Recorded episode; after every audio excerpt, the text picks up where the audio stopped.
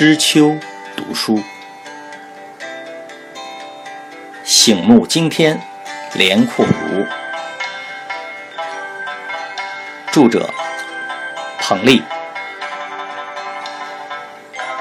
中华书局出版。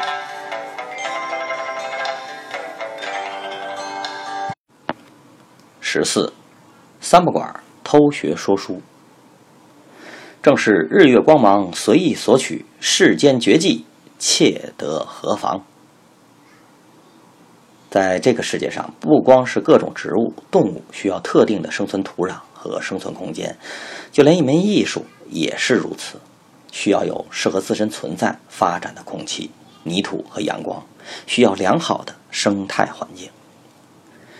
相信评书作为曲艺艺术及民间说唱文学的一个品种。也会有他感到最惬意的家园。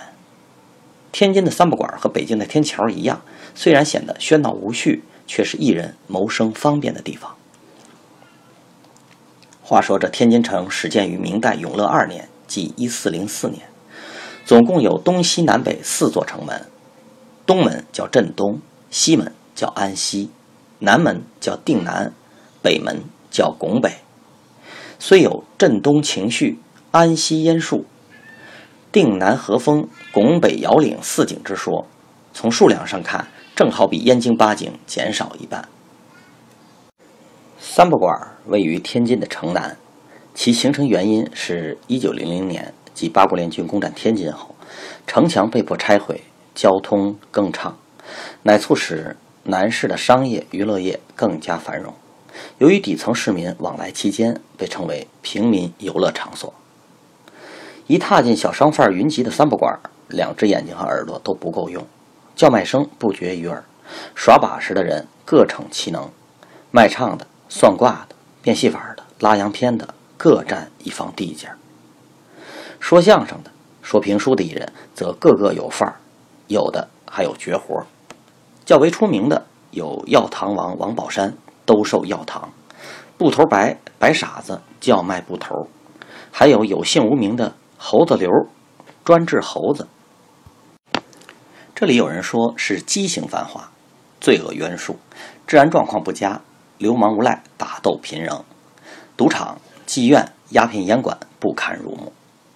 因为民不举，官不究，洋人视而不见，而号称三不管。也有人认为是因中国政府、日租界、法租界三方不管，而称为三不管。连阔如是三不管的常客，在这里他能够找到北京天桥的感觉，找到老家的感觉。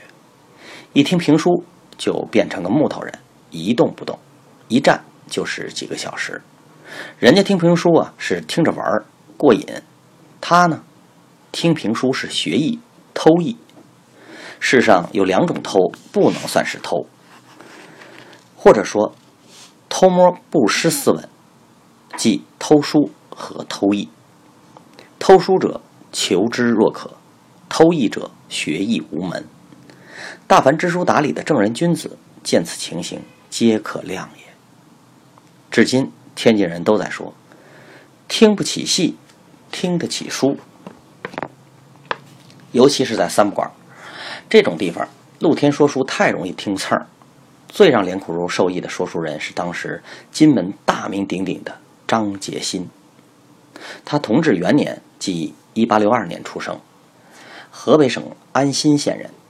自小习文练武，二十岁考中武举，家道中落后迁居天津，住在河北区金家窑。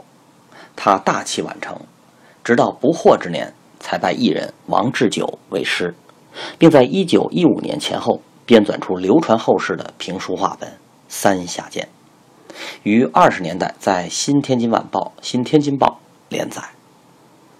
评书《三峡剑》说的是清朝康熙年间，武林英豪神镖将圣婴与镇三山萧杰、九头狮子孟凯并称三峡，扬善除恶，替天行道。让连阔如着迷的是张杰新说书时的武功范儿，尤其是在说长枪书时。长枪书可理解为正规军作战的书，如《精忠岳传》《水浒》等，那一招一式虎虎生风，一看就是武场上的高人，直让人有八十万禁军枪棒教头林冲在世的想象。连阔如听得过瘾，回到药店，再连比划带说的模仿一遍、两遍、三遍。这评书说表之意，不是依然偷来不少？后人无不赞叹连苦如评书的刀枪剑刀枪剑即京剧武生的范儿。那多少都是少年时代在三不管的浸染所致。还有张杰新那独具的把口，可理解为像拔火罐的有劲有热力的语言，也成为了日后连苦如在书场表演时的拿手好戏。把口是将凝聚语言精华的诗、赋。词、字儿等聚集在一起，放在评书的开场部分，或作为开脸儿，就是介绍人物。这样的用词一上来就给观众以强烈的语言美感和节奏感的巨大冲击，并用于突出故事、人物悬念，激活、激发观众的注意力和想象力。想不到，在这天津三不管地界儿，却观摩到北京说书人的表演。第二位影响了少年连苦如的评书大家，是从北京到天津卖艺的陈士和，生于1887年，卒于1955年。他是北京人，祖籍浙江绍兴，其父为清朝庆王府厨师，其本人也参加过义和团。据说，慢慢的从上世纪二十年代到三十年代，陈士和终于在天津评书界坐稳了头把交椅。他擅长说《聊斋》，经常穿插讲说古代典故是其特点，并善于背诵原著中的诗赋，文气十足。人们都知道连阔如的古代历史文学知识丰富，也善于解说成语典故，渐渐养成了一种让学者、专家也敬慕三分的史学研究者的风范。这不能不说是受到陈士和的影响。连阔如每听陈士和说一则有趣的字儿。或赋，或典故，或掌故之类的，就马上用笔在他那牛皮纸小本本上记录下来，回去后反反复复的背诵，直到背下来为止。这还不够，还要背的一个磕巴不打，背的倒背如流，如同从自己小小的胸怀间涌流出来一般。连阔如是那种沉潜内敛的孩子，他善于自学。先是无师自通，然后才有些本钱和资格在评书行业里拜师。否则，像他这样既无家庭背景又无外界靠山，全凭个人闯荡打拼的毛头少年小伙，谁认？他从两位评书名家的表演中获取了心得：一说书要有好嗓子，这好嗓子不必声音洪亮沙哑无妨，只是要有磁性，能抓住人就成。说书要学会看人眼色，至少要知道观众表情如何，喜欢不喜欢，要不听了都走的，说的还不知道呢。这有点像饭馆跑堂的素质。三说书的要语言有味道，那就必须多读书，多琢磨，多和人来往，多长见识。四说书的要懂得多，说什么都有依据才成，否则人家就瞧不起你。凭什么听你瞎白话呀？真是无巧不成书。梁朝会脚和尚的《高僧传》中也说：“唱道有四件事情要紧。唱道是佛教语，为讲经说法、宣唱开导之意。一是声，二是变，三是才，四是博。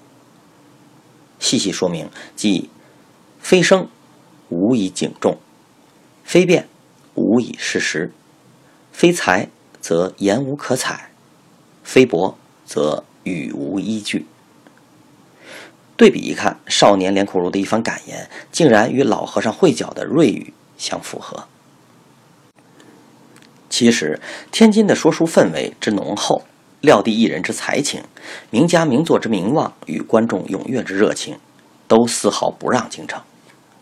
这对少年连阔如来说是一种幸运。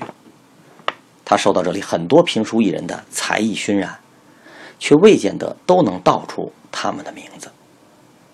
最重要的是，他在三不管打下了一生说评书的根基，以致数年后他回到北京不久，就能正式拜师，轻松入行，迅速成名，一发而不可收。好像一切都来得很突然，只是人们大多不理解他早年漂泊金门的那段经历。